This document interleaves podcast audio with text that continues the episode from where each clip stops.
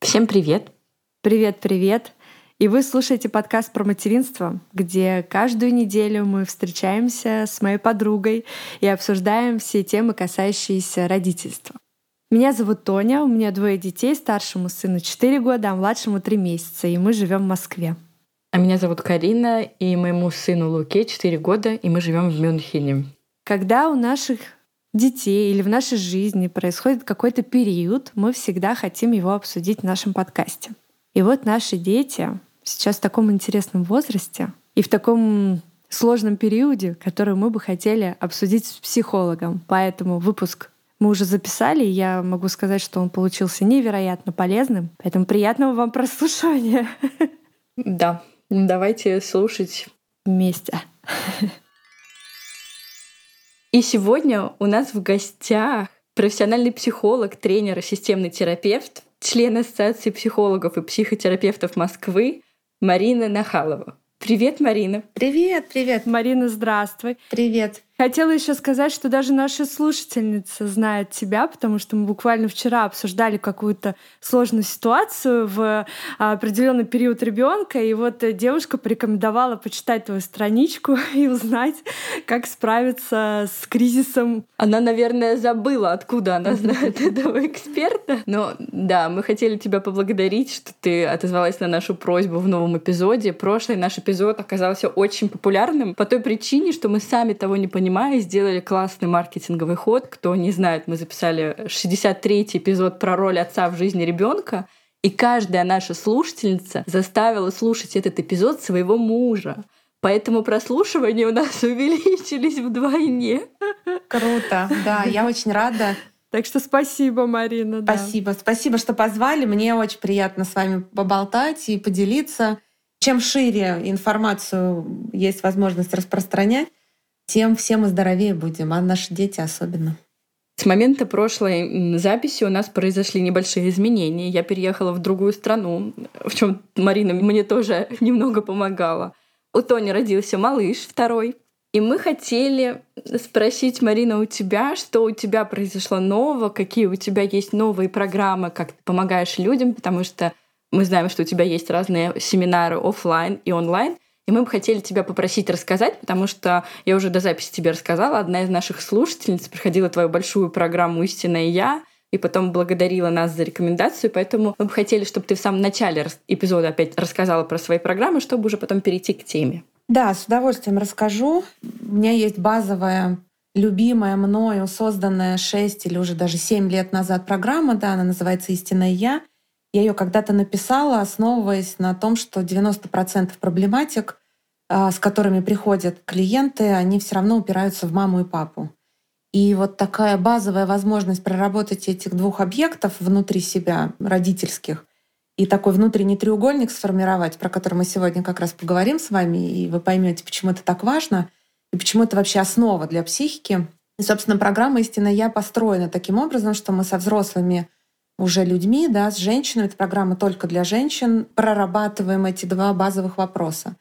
И она программа терапевтическая, она длится год, то есть это не лекционный формат, это конкретно терапия, где мы делаем разные техники, упражнения, расстановки, много всего такого насыщенного. Да, я ее искренне люблю и знаю, скольким она помогла. И я даже вела подсчет, когда приходили, например, с запросом, связанным с невозможностью забеременеть, даже с диагнозами. Вот у меня 24 ребенка на счету за счет этой программы. Ничего себе. Ого. Да, это такая моя гордость, которую я проношу уже через года, веду подсчет. Мне всегда участницы потом отзваниваются, отписываются. Кто-то вышел замуж, кто-то вот, да, забеременел, кто-то поменял карьеру, кто-то уехал в другую страну. Как раз моя близкая подруга, которая проходила у Марины эту программу, вышла замуж, mm-hmm. в октябре погуляла на свадьбе, поэтому инфа сотка. Да, так что это, ну, вот такая база, с которой обычно я, когда люди спрашивают, с чего начать, да, свой терапевтический путь, не всегда у всех есть возможность пойти в регулярную работу еженедельной основе, а вот так, чтобы базово стартовать, вот истинно я идеально. Дальше у меня будет несколько программ про детей. Да, я сделаю курс про подростков сейчас, э, вот в конце апреля, там 23, по-моему, числа. Если это кому-то вдруг актуально, потому что сейчас выпускные, сейчас ЕГЭ, да, конец учебного года, и родителям очень сложно, они не понимают, как поддерживать подростков, подростков несет.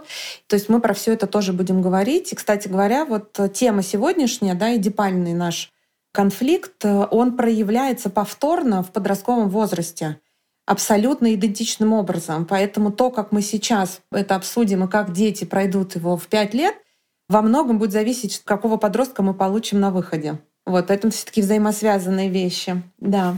И будет курс э, «Путь ребенка». Ну, это такой вебинар, даже не курс, он 4 часа идет в онлайн-формате, где мы разбираем от нуля до 21 года весь путь развития психики. Да, тоже вот э, если подписываться на страничку, я там обычно все вешаю. Я была на этом семинаре, мне понравилось. Вот, это такие основные вещи. Все остальное, да, это индивидуальный формат, это расстановочные группы. Но вот базовые программы, они вот такие большие, вот эти три. Да, подростки, путь ребенка и истинная. А семинар про раздражение на детей, это тоже актуально, знаешь ли. Я у тебя видела на сайте этот семинар. Да, я планирую тоже его сделать ближе, может быть, туда вот к лету. Да, сейчас чуть-чуть перегружен график, у меня нет просто пока свободного окна. Это тоже мой любимый семинар, потому что он очень простой, простой в смысле для восприятия, да, и, и родители, которые его проходили, у меня еще помню до пандемийные времена, когда мы собирались в офлайне по 30 человек, и э, мы могли вообще делать разные упражнения и техники, которые потом тоже на детей переносили родители в части раздражения. Он тоже хорошо работает. Да, сделаю обязательно, может быть, вот после майских туда-то где-то в конце. Как и в прошлом эпизоде, мы можем сказать, что Марина — это наша личная рекомендация — Поэтому мы можем за это поручиться. И ты уже сказала, что мы сегодня будем обсуждать э, Эдип, говорить про Эдип. И я хотела бы э, рассказать такую предысторию, почему мы решили обсуждать эту тему. А в прошлом году, когда мы с тобой записывали эпизод, ты немного про это рассказала. Мы с Тони все внимательно послушали, все записали. Ну, и я про себя так подумала, что да, ну, это будет когда-то, с кем-то будет. Но если замечу это, хорошо, но не замечу, значит, проскользнем. И тут Луке исполнилось 4 года. И знаешь, сейчас мем такой популярный, когда бежит девочка к другой и кричит «Марина! Марина! Марина! Марина! Марина! Что? Что случилось?» Вот это просто наша ситуация с Тони, потому что мы с ней обе начали просто «Марина! Марина! Марина!» Поэтому мы к тебе прибежали. Расскажи нам, пожалуйста, давай про это поговорим. Да. Все мы знаем, что такое идипов комплекс, а вот про идипальную фазу развития ребенка мало, наверное, кто знает. Ну, понятно, что, наверное, кто погружен в эту тему, слышали об этом. Но вот в чем разница между двумя этими понятиями? Идипов комплекс и идипальная э, фаза у ребенка. Смотрите, фазы у нас много разных фаз в развитии ребенка. И абсолютно каждый человек на Земле проходит эту фазу так же, как и каждый проходит годовалую фазу да, в год, в три года, в пять лет. Ну, то есть все дети в той или иной степени дорастают все таки до 15-16 лет. То есть фаза — это просто этап развития. все. То есть ни больше, ни меньше. Так же, как год, два, три и все остальные фазы, как подростковый. То есть фаза, по сути, это этап. А комплекс — это то, как ребенок прошел этот этап. Это важно, да, что абсолютно все дети как бы фазу эдипального возраста проходят, но конфликт эдипальный не все проходят дети. Поэтому мы встретились, да. Да, во многом это будет связано, собственно, с родителями. То есть то, как пройдет эдипальная фаза у ребенка, складывается или не складывается вот этот эдипов комплекс? Вот нет, смотрите, фазу пройдут все, угу. без исключения. Просто потому что всем будет 3, 4, 5, 6, 7 лет. А вот то, как они это пройдут, это назовется комплексом. То есть то, как справился ребенок с этапом, он либо пройдет эдипальный конфликт, либо не пройдет. То есть вот этот комплекс, да, он либо с ним справится, либо не справится. Но физиологически он все равно перерастет этот возраст. Угу. Да? То есть у нас есть, ну как бы функционально мы вырастаем, а есть психическое развитие. И вот часто бывает так, ну не часто, а, скажем так, бывает так, что ребенок э, психоэмоционально не прошел этот э, этот конфликт. Но возрастно он его все равно пережил. То есть ему, например, 6-7 лет, да, а конфликт эдипальный не разрешен. Вот смотрите, например, ребенок, э, вот ему исполнился годик, и мы знаем уже все заюзанный вопрос про тему привязанности. Да? Всем известно. Просто на этом примере будет легко понять. Вот ребенок, который прожил с мамой от нуля до года, ну, бок о бок, у него привязанность будет сформирована. Ну, то есть бок о бок в смысле, что мама его кормила, там, не знаю, обнимала, целовала, и тот привязанность будет сформирована. А если ребенок, например, родился, и мама его по каким-то причинам, не знаю, разным, оставила бабушке и уехала, например, да, и первый год жизни с ребенком не провела, вот у него привязанность не сформируется к матери. Но при этом возраст годовой, он пройдет, да, но привязанность не сформируется.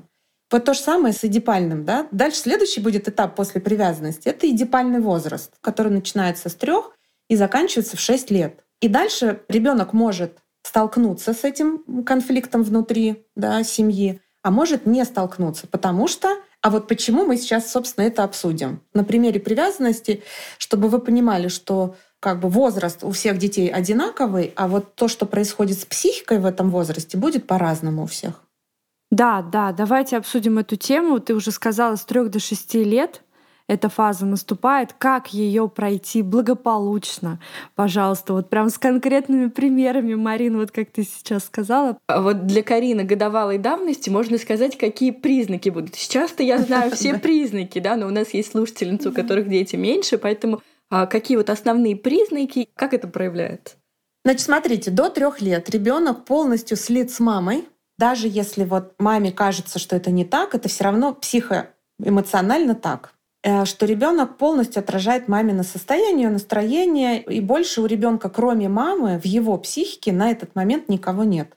То есть не фактически нет. Конечно, у ребенка есть папа, он, он с ним играет, обращает на него внимание, но внутри его психики, кроме мамы, пока никто не существует до трех лет. И вот однажды ребенок в три, там, три с половиной года, просто чуть-чуть это может быть по-разному, просыпается и вдруг обнаруживает, что вообще-то у моей мамы есть муж. Здравствуйте. И этот муж как бы зовется еще моим папой параллельно. То есть он раньше-то понимал, что это вроде папа, я с ним там играю, но он обнаруживает не просто самого папу, а связь мамы и папы. Поняли, да, разницу? То есть одно дело просто набор людей, а другое дело, когда он вдруг обнаруживает, что у них отношения у мамы с папой, что они куда-то уходят там в спальню вдвоем, что вообще-то как-то мама на папу ориентируется, что папа смотрит на маму, прежде чем там принять решение. И вообще у них какая-то парочка странная. Вот это обнаруживает ребенок у себя. Вот это обнаружение вызывает у него сильнейший конфликт, который и называется эдипальным конфликтом. Он вдруг понимает, что кроме самого ребенка у мамы есть еще один объект, который ее привлекает иногда даже больше, чем сам ребенок. Почему? Потому что спит она ночью с папой. Ну, как бы мы берем идеальную картинку, в которой ребенок не спит уже с, в родительской кровати да, в 3 в три с половиной года или там в 5 лет, а спит отдельно, потому что, собственно, нам нужно создать треугольник. Да? Поэтому если мы говорим про основные критерии, как мы понимаем, что ребенок в эдипальном конфликте, когда он начинает нападать на своего папу. Сейчас мы дать разделим, потому что мальчики и девочки тут будет по-разному. Мальчик э, будет начинать нападать на папу, то есть он начинает с ним конфронтировать. И за кого? За маму. То есть вот он треугольник. Мама, папа, я. И внутри этого треугольника разыгрывается сцена. Папа, уйди, папа, отойди, мне нужна только мама. Если это мальчик. С девочкой это будет, собственно, ровно наоборот. Мама, уйди, Купать меня будет папа, гулять со мной будет папа, спать я буду с папой. Цветочки, если папа маме приносит, то папа должен мне принести цветочки. Девочка начинает перед папой всячески там кружиться в платьях, да, но всячески его, привлекать его внимание к себе. Залезать к нему на коленки и как бы завоевывать. То есть задача психики ребенка в этот момент — это как бы получить себе пару. У него была пара, это была мама. Потом обнаружилось, что есть папа, и теперь я хочу получить себе тоже пару. Я не хочу оставаться один, думает ребенок. Я хочу пару. Мальчик хочет маму, девочка хочет папу. Да? И вот случается таким образом конфронтация. Ну и ознаменуется это сильнейшим непослушанием. Да, то есть получается, что поскольку у ребенка внутри напряжение, он все время борется, начинает бороться за власть, он начинает бороться за главенствование в семье, Потому что если вдруг он понимает, что папа в семье главный, этому не бывать, думает ребенок. Ну, это все происходит, понимаете, это не так, что он сидит утром за кашей и думает, так, сегодня я замочу папу, пожалуй. Нет, конечно, это не происходит осознанно. Это его природа туда влечет. Да? Он начинает с папой драться, поднимать на него руку, пытаться его там отпихнуть, оттолкнуть. То есть всячески вступать в противоборство.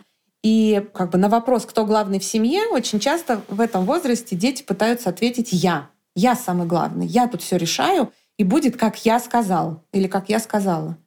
Вот. И поэтому тут очень важно родителям, конечно, начать ребенка потихонечку фрустрировать, что, ну нет, к сожалению, не ты главный в нашей семье, и ты всего лишь ребенок. У ребенка это вызывает... Ну, давайте сначала про критерии, да, то есть вот это сильное непослушание, да, да. А, желание побороться с одним из родителей в зависимости от пола, да, девочка борется с мамой, мальчик борется с папой за маму. То есть за родителя противоположного пола. Повышенная агрессивность, капризность, то, что называется да, кризисом трех лет, но он, это не совсем кризис трех лет, это именно кризис а, своего собственного места. То есть ребенок очень перевозбужден в этом периоде. Особенный пик это 4-5 лет. Это прямо вот самый самый зубодробительный возраст для ребенка. Почему говорю для ребенка? Потому что ну, мы как-то уже выросли, справились, да, а ребенку прямо плохо. Это надо понимать, что его колбасит, его разрывает от э, и любви к папе, и ненависти к папе. Не в прямом таком смысле ненависть, что он его ненавидит, но у него чувство, желание побороть его. И любовь, и желание побороть в одной точке. А потом еще приходит вин, чувство вины. Потому что если, например, в этот период так получается, что в паре случается развод, например, то ребенок в пять лет всегда возьмет на себя ответственность и подумает, что это он выгнал папу и победил его. Ну да. Или маму противоположных родителей. Ну, то есть это всегда про родителя противоположного по полу. Еще хотела, да, рассказать насчет звоночков, как у меня это началось. Да. Я думаю, может быть, кому-то полезно. Началось все очень умилительно. Когда к тебе подходит твой сын, начинает целовать твои руки, говорит, что ты прекрасно пахнешь. Лука мне говорит, мама, ты просто невероятная женщина. А потом он как бы так спрашивает, мам, а я когда вырасту, я смогу на тебе жениться? Это да. такие первые звоночки, когда вот у меня сын начал просто фантазировать о том, что вот мы сможем пожениться. Да, правильно. Я ему всячески говорю, что ни при каких условиях мы не можем с тобой пожениться. Но тогда он говорит, ну хорошо, тогда я просто буду жить с вами. Мы ему с Максимом рассказываем про то, что он вырастет, встретит прекрасную девушку, когда вырастет, и сам захочет завести с ней семью. Он говорит, нет, мне не нужна никакая девушка, я буду жить с мамой. У Максима, конечно, иногда, мне кажется, шевелятся волосы да, от, да. от этих вопросов. Но это, это хорошо, что он это в 4 говорит, а не в 15, да? Поэтому тут еще пока... Вот, вот, да, правильно, смотрите, вот эти поцелуйчики в губы, у них начинаются, они лезут. Вот эта мамочка, ты самая красивая, лучшая на земле они начинают пытаться залезть э, под футболку, под юбку и ну, всячески как бы соприкоснуться да, с чем-то интимным они приходят, как правило, начинают лезть в постель, дети, они говорят, а можно я сегодня с вами посплю, а можно, если до этого не спали, да, то они начинают как бы такие походы в постель, да, они начинают туда туда mm-hmm. залезать. То есть вот эта вся интимная зона начинает у них просыпаться. Они начинают хотеть обладать мамочкой своей, там, за сисью ее подержать, там, за попу ее прикоснуться. То есть всячески демонстрировать вот такое, как вот поведение самца, если это мальчик, да, Иди, а, угу. да, еще очень они в этом возрасте очень любят, начинают это вот снимать трусики и стоять, значит, э, там перед мамой демонстрировать, значит, э, или лечь так вот, знаете, руки руки за голову, нога на ногу, и вот так, чтобы, например, еще пися была обязательно видна. То есть вот это прямо такие,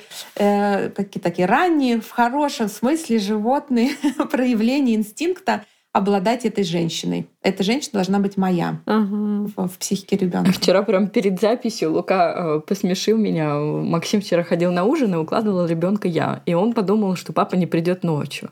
Я его, значит, укладываю, он мне шепотом говорит, мам, а если папа ушел, значит, я смогу спать с тобой. Да, вот. Я говорю, нет, вот, сынок, вот. ты будешь спать в своей постели. Вот, смотри, в этой точке, Карин, очень важно, потому что наверняка нас слушают те, у кого нет папы, да, а дети, например, в этом возрасте. И часто звучит такой вопрос, а что делать-то тогда, да, что если физически папы нет, мама одна в спальне, да, и ребенок абсолютно на законных правах чувствует себя как бы обязаны буквально маме помогать ночи, значит, проводить вместе не, не в пустой постели. И вот тут очень важно, что эдипальный конфликт, возможно, он случится, если у мамы в голове есть эта отцовская фигура, да, что мама не выбросила этого папу из головы.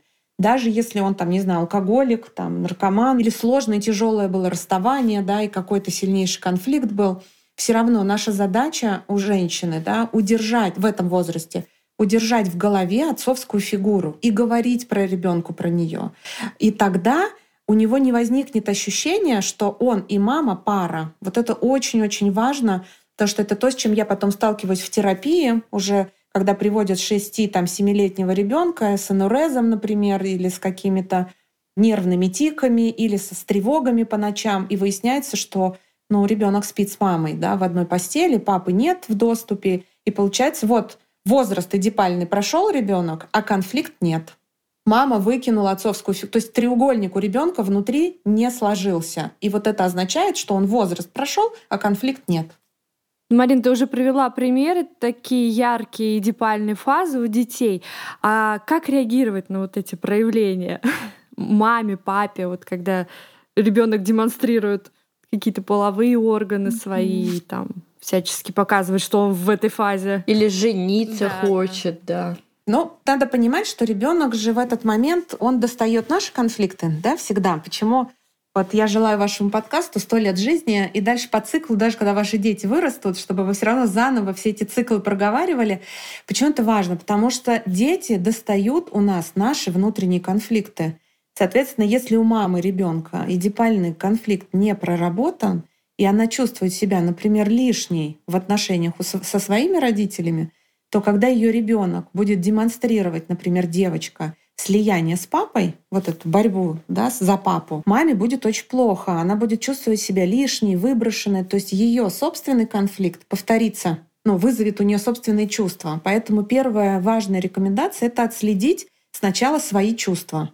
То есть если вы понимаете, что вас перекрывает прямо ревность, боль, обида, когда вам ребенок говорит, выйди, я не хочу с тобой сейчас, я пойду там с папой, да, если вы, вы понимаете, что вас перекрывают чувства, вам нужно сначала с этим разобраться, иначе вы не, не сможете помочь ребенку пережить конфликт эдипальный, потому что ему хуже, чем вам. Его колбасит сильнее, потому что он маленький. Поэтому первое, отслеживаем свои собственные чувства. Если чувствуем, что перекрывает, идем разбираемся. Второе, если понимаем, что все идет как-то в норме, я понимаю, что происходит, я вижу критерии эдипального конфликта, я понимаю, что мой ребенок развивается в норме, я спокойно улыбаюсь и начинаю ребенку помогать преодолевать этот конфликт. А помогаю я тем, что я поддерживаю парность со своим супругом. Если он есть, если супруга нет, я поддерживаю эту парность в своей голове для ребенка. И я ему говорю, что он не появился почкованием, да, он появился от мамы и папы, что несмотря на то, что мы с папой не вместе, ты все равно появился от двух людей, от мамы и от папы. Вот этого, в принципе, достаточно, чтобы у ребенка сформировался треугольник внутри. А дальше, когда мы сталкиваемся с активной агрессией да, или с какой-то такой активной демонстрацией, у нас, по сути, должна быть такая мантра с вами, когда мы говорим о том, что, да, вот как, например, Карина может говорить своему сыну, ну, Максим — это мой мужчина, я его выбрала, да, он твой папа. Его я люблю как мужчину, а тебя я люблю как сына. Вот, разграничили, что есть любовь мужчины и женщины, а есть любовь мамы и сына. И в этой любви есть тоже критерии. Например, спать я с тобой, сынок, не могу, целоваться с тобой в губы я не могу, а с папой я все это могу делать, потому что это любовь мужчины и женщины. И дальше как ты все правильно делаешь, Карин, просто не ждем, что он это поймет в 4 года, да, что ты, когда вырастешь, у тебя будет своя девочка, проговорили, и ну, не ждем, что он скажет, да, хорошо, в 4 года, да, что все, я понял, жду своих 15 лет и пойду искать. Нет, так не будет, но мы все равно продолжаем говорить, потому что это закладывает. Когда мы видим демонстрацию вот эту вот э, своих половых органов, да, которые он показывает, что я вот здесь самец, мы просто говорим про границы. Когда он говорит, мама, у меня большая пися, вот это обожаемый вопрос детей в 4-5 лет. Сейчас еще подрастет, ждите этого вопроса от мальчиков.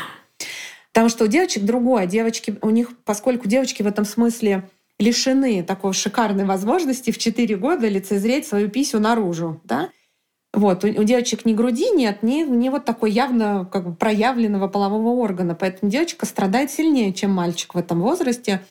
Ну, и сильнее борется с мамой. Поэтому мамам девочек, конечно, я обычно так, лучи поддержки шлю прямо посильнее, чем мама мальчиков, потому что все не очевидно с девочкой. Вот, поэтому, когда мы видим, мы говорим, да, у тебя большая пися, все, мы как бы поддаем вот это вот ощущение, что ты крутой, да, и, и дальше мы говорим, одеваем угу. трусики. Все, то есть мы э, не надо, угу. как бы. Но мы это связываем не с тем, что мне неприятно это видеть, да, а с тем, что это твои интимные границы. И мы не ходим э, как бы при других людях, да, с э, открытыми там половыми органами, да, мы, мы надеваем трусики. Мы вот это вот все можем же проговаривать, да, Да. вслух, что это некрасиво, что нельзя вот, ну, показывать никому. Некрасиво Нет? нет, потому что это Ага. красиво, но он должен вырасти и уметь Ага. красиво пройти голым Так. перед своей женщиной потом, да, не стесняться этого. То есть мы говорим, что это не некрасиво, а мы говорим, что это интимно, это зона, которую мы как бы прячем и показываем, ну только вот если ты в ванной, да, если ты купаешься или если ты идешь в туалет. Все. Этого достаточно для Мгм. 4-5 лет. Больше не надо пока, ну, Мгм. больше это перегружать их. Мы просто говорим о том, что вот мы надеваем носочки, надеваем футболочку, надеваем трусики. Все. Это вот такой закон и такое правило. Не потому, что это некрасиво, а потому что это интимное место, и оно уязвимое. Чтобы оно не пачкалось, да, чтобы там ну, как бы микробы не заводились. Нам нужно это место беречь. Все, вот это, этого достаточно. Ну и мы, наверное, не можем не спросить, э, чем чреват вот такой вот э, неблагополучный э, исход эдипального возраста у детей? Во что это может вылиться? Вот если вы спросите, даже прям поиграем, спросите у своих детей пятилеток, закрой глаза и представь маму с папой. Как правило, дети маму с папой представят либо рядом с собой, либо у себя за спиной. Они редко представят их как бы у себя перед глазами. Да? Как правило, в здоровом варианте смысл эдипального конфликта в том, чтобы ребенок понял, что он не слит с мамой, что ему нужно развернуться как бы спиной к родителям, да, вырасти, развернуться спиной к родителям, и чтобы мама и папа остались у него за спиной как пара. И тогда у ребенка возникает ощущение впереди, что у него целая жизнь. Он может начать исследовать этот мир тогда. Вот детки, которые не прошли эдипальный конфликт, они очень привязаны к маме, они не могут вообще, например, идти в школу. У них потом случаются вот эти вот истерики первого класса или истерики садика, что они не могут вообще отрываться от мамы, они очень такие прилипчивые. То есть для них третий объект в виде социума, друзей, там, садика, еще чего-то становится очень травматичным. И таким детям становится страшно. У них очень много тревог и ужасов да, становится. Поэтому основная задача этого возраста сделать так, чтобы ребенок понял, что кроме мамы на этой земле есть еще другие объекты. А как мы должны это сделать? Просто почаще его э, в социум выводить, отдавать маме, ой, бабушкам Да. с дедушкой. Да. Подключать Мгм. папу, да, то есть это возраст, вот начиная как раз 4-5 лет, все, мы начинаем активно отдавать в детский сад. Если это не детский сад, то это кружки, обязательно организовывать встречи с друзьями, побольше проводить время с папой, да, прям вот взял ребенок папу и куда-нибудь там вместе ушли. То есть отсоединять от себя, да. Для этого мама должна быть очень так эмоционально готова, да, к этой сепарации и готова отпускать ребенка, а не думать, что папа не справится или или бабушки не справятся, или эти садики э, травмируют ребенка, или эти кружки, которые там не пойми чего. То есть мамы ну, довольно часто не отпускают ребенка в этом возрасте, создавая ему такую вот привязанность к себе, да, думая, что только они справятся лучше всего со своим малышом. Поэтому, конечно, главная рекомендация маме здесь — это выпускать ребенка от себя. Вот прям 4-5 лет — это самый возраст для того, чтобы уже прям вот отодвигать. Иди спроси у папы, давай позвоним бабушке, там, дедушке, тете, дяде, вот э, кружки, садики, друзья. Должно появляться как можно больше объектов у ребенка, других, кроме мамы. Вот я, например, записала Луку с Максимом ну, на плавание по воскресеньям, и три часа главного, считай, выходного недели они проводят вместе в дороге, потом они плавают. Во-первых, я отдыхаю. Во-вторых, у них появилось Правильно. общее занятие, ко- которое, ну, то есть они приходят, рассказывают мне эмоционально, но я понимаю, что меня там уже нет. Все, это ваше общее занятие. Да, да, что у них свой собственный мир. Да, и я это вот рекомендую. Да, знаешь, тут вот часто я сталкиваюсь с еще одним таким, не знаю, материнским, что ли, комплексом, да, когда мама, вот она вроде создала эту историю, мама и ребенок, а потом пытается ее контролировать. То есть она пытается продумать, чем им заниматься, она пытается там а, папе все время сказать, так, тебе надо с ним, я не знаю, позаниматься, там, в шахматы поиграть. То есть лезет туда. Вот то, что сказала Карина, это очень важно, что меня там нет. Это прямо краеугольная важная фраза да, в эдипальном конфликте, что мама должна как бы выйти ну, на время да, из отношений папы с ребенком и встать в пару к папе. И тогда получится треугольник, что вот у мамы с ребенком есть отдельное время, у папы с ребенком есть отдельное время. Есть время, когда они втроем, И что очень важно, что есть время, когда я только с папой. И тут важно, чтобы родители не прятались от детей. Не было такого, что вот пока он уснул, мы сбегали в кино. Нет, мы должны это делать открыто. Мы уходим с папой в кино. Ты остаешься дома с бабушкой, с няней, там, не знаю, с кем-то, да? Кто занимается вашим ребенком? Ребенок кричит, плачет. Нет, я пойду с вами. И это важно. Вы держите. Вот он, вот он пытается разбить пару, да? И мама с папой говорят, сынок или там дочка, мы тебя очень любим, мы с тобой сходим в кино в следующий раз. Сегодня мы идем только вдвоем. Мы подчеркиваем вот эту границу ребенку, что есть отношения наши с тобой как с ребенком, а есть отношения наши как пара, да, куда тебе доступ запрещен. И вот чем как бы ярче и четче это будет звучать, тем здоровее будет у ребенка восприятие вот этого этипального конфликта. И он будет говорить, да, вот есть взрослые, а есть я ребенок, это мой детский мир.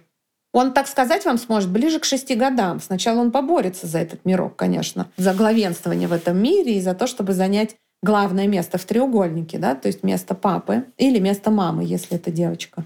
Вот, поэтому мы должны это выдержать пару-тройку лет, потому что, как я сказала в начале, в подростковом возрасте это повторится. Вот я еще хотела поговорить про ощущение мамы в этот период, потому что я это сейчас все прохожу и рассказать нашим слушательницам, как у меня это происходило.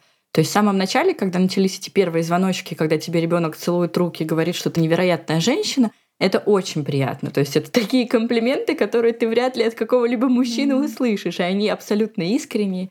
И вначале ты как будто даже на это ведешься, да. включаешься в эту игру, а потом, знаете, как я себя чувствовала?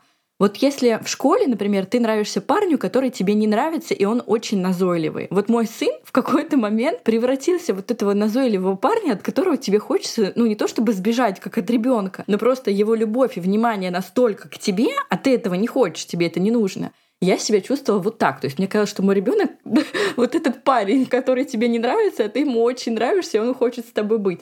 Ощущения были похожи. Mm-hmm. И в какой-то момент мы с Максимом начали работать серьезно. То есть я ему сказала, ночью ходишь к нему только ты, я на это не ведусь. Ты ему говоришь, что у него нет доступа в нашу спальню.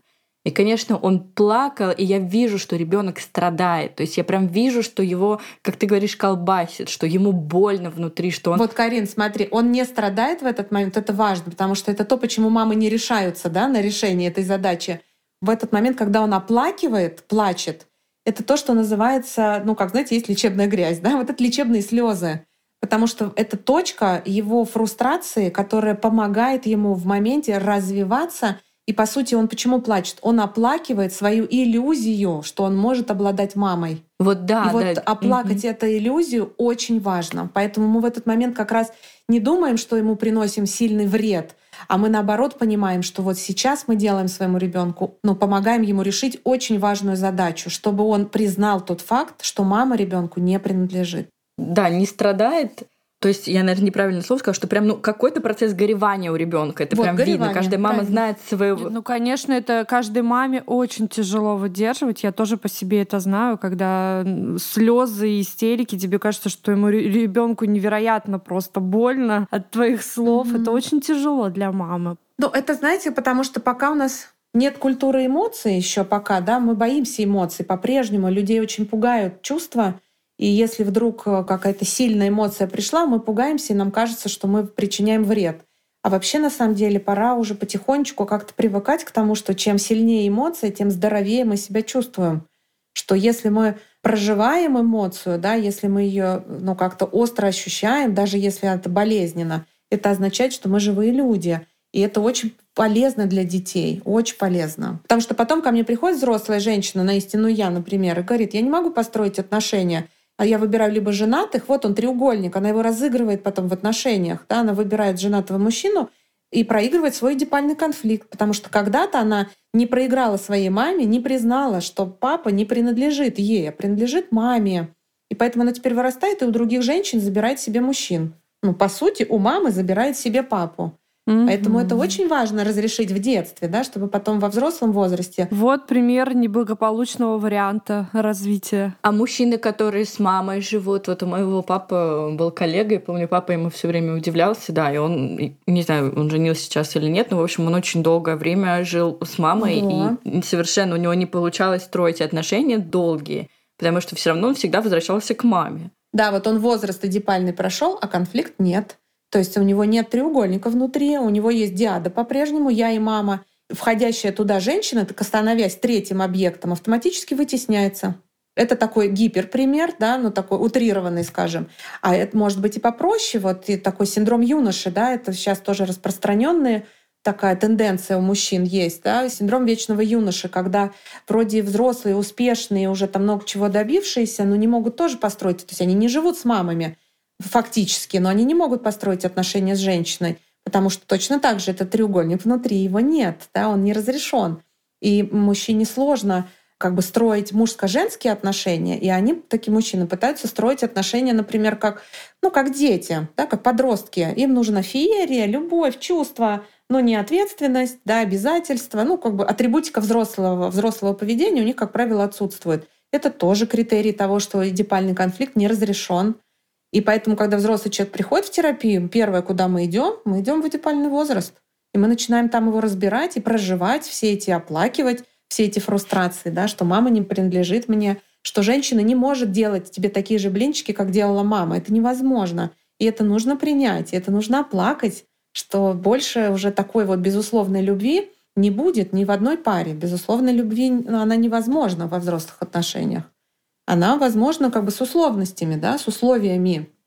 А в идипальном возрасте, в детском возрасте, конечно, вот Карина привела пример, да, как ей «мамочка, ты самая лучшая», а для папы дочка. Вот вы себе только представьте, ни одна женщина его так любить не будет, как любит девочка. Неважно, в какой он там, с деньгами, без денег, трезвый, пьяный, уставший, не уставший, сильный, бессильный. Она все равно, он приходит домой, она на него смотрит вот такими глазами. И папочка для нее центр вселенной.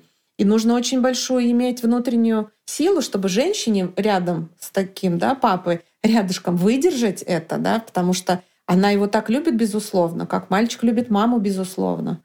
И это, конечно, очень большие такие вот э, темы и вопросы, и они очень сильно будоражат людей, потому что это, ну, повторюсь, это ключевой конфликт в развитии любой личности. Ключевой. Вот критерий, что он его прошел.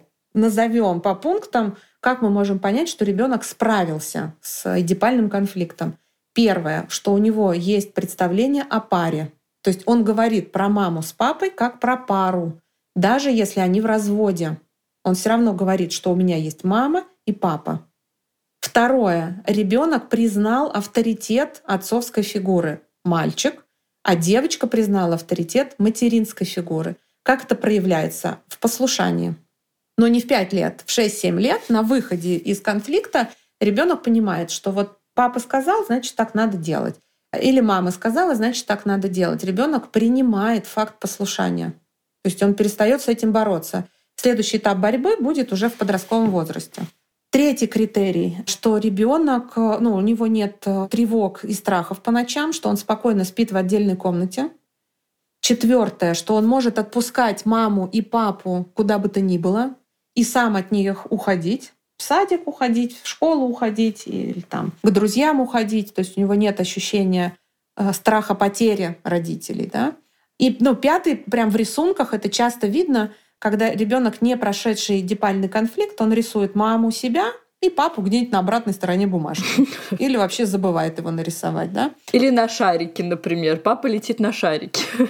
Да, или папа летит на шарике. Или а где папа? Папа на работе. Ну, то есть разные варианты, да, папу куда-нибудь там свинчивают все время. Или девочка куда-нибудь маму свинчивает, да, она рисует себя с папой в паре, например, а мама там, не знаю где, мама мой посуду. То есть вот это вот разделение пар. А когда ребенок прошел конфликт, у него рисунки будут все мама, папа, и тут я, брат, сестра, там все остальные. Вот, это такие основные критерии, по которым мы можем с вами понять, ну, глобально все испытывают облегчение ровно там к первому классу, да, к 6-7 годам, когда ребенок все это прошел, он послушный. Ну, послушный это не значит, что он такой безвольный, да, это значит, что он чуть-чуть поборолся, да, за, с вами, а потом раз, и вы уже как бы поставили его на место, и, и нормально, и он не испытывает какой-то сильной тревоги. И тогда в семье становится спокойствие, и все как-то дальше спокойно э, ждут следующего кризисного этапа.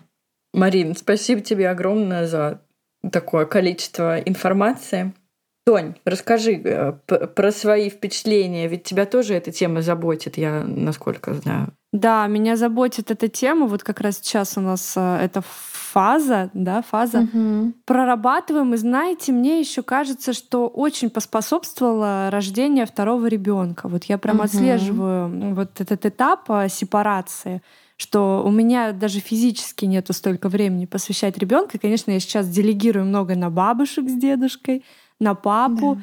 И я вижу, что ребенок становится спокойнее, то есть уже нету тех самых истерик, о которых говорила Марина при отделении от мамы. У нас это происходило просто в жутком виде, и мне всегда это было так тяжело выдержать. Вот буквально пару раз, и я уже на это не так болезненно реагировала, потому что я понимала, что невозможно мне сейчас э, оставить его рядом с собой, продолжать оставлять его. У меня есть еще малыш, которым надо заботиться. Поэтому вот рождение второго ребенка очень поспособствовало этой сепарации. Да, ну и плюс еще я думаю, что это значит, что до этого тоже было все правильно сделано, да, то, что он оплакал угу. и а, проистерил, как раз дает ему возможность сейчас почувствовать себя спокойнее. И здесь такой, я все время родителям, которые в этом возрасте рождают еще ребенка, да, когда у старшего там эдипальные, угу. еще пока возраст идет, э, я все время говорю про старшинство и про обозначение вот этого, да, что э, пять же, да, у тебя, Антонь, тоже ребенку? Э, четыре пока, вот скоро пять. Вот, да, вот мы можем говорить, что я тебя люблю на четыре года больше, и это реальность. Да, да, да. То есть это не конкуренция, а реальность когда ребенок понимает, что у меня как бы на 4 года любви маминой больше. И это позволяет тогда ребенку сепарироваться спокойнее, да, что у меня не забирают мамину любовь, а что вообще-то у меня тут запас еще на 4 года целых, да, что я даже если я от мамы от, отхожу. Ой, какая фраза потрясающая, правда. Да, угу. она очень полезна, она очень работает. Э, ну, что у ребенка есть запас, что он не лишается маминой любви с рождением малыша. Марин, спасибо тебе большое. Огромное Невероятно вообще спасибо. полезный контент, как сейчас модно говорить. Просто есть над чем подумать, есть с чем работать. Марин, спасибо. Спасибо, что пришла к нам. Всегда очень рада тебя видеть и слышать. Да, спасибо вам за вопросы. Да. да. Со всеми тоже прощаюсь. Э, желаю вам спокойствия рядом с вашими детьми, большей осознанности, большей веры в самих себя и в свои чувства, да, в то, что вы все правильно делаете, точно. Вы лучшие родители для своих детей. Вообще не сомневайтесь в этом. Спасибо. Спасибо, Марин, спасибо. Пока-пока. Пока-пока.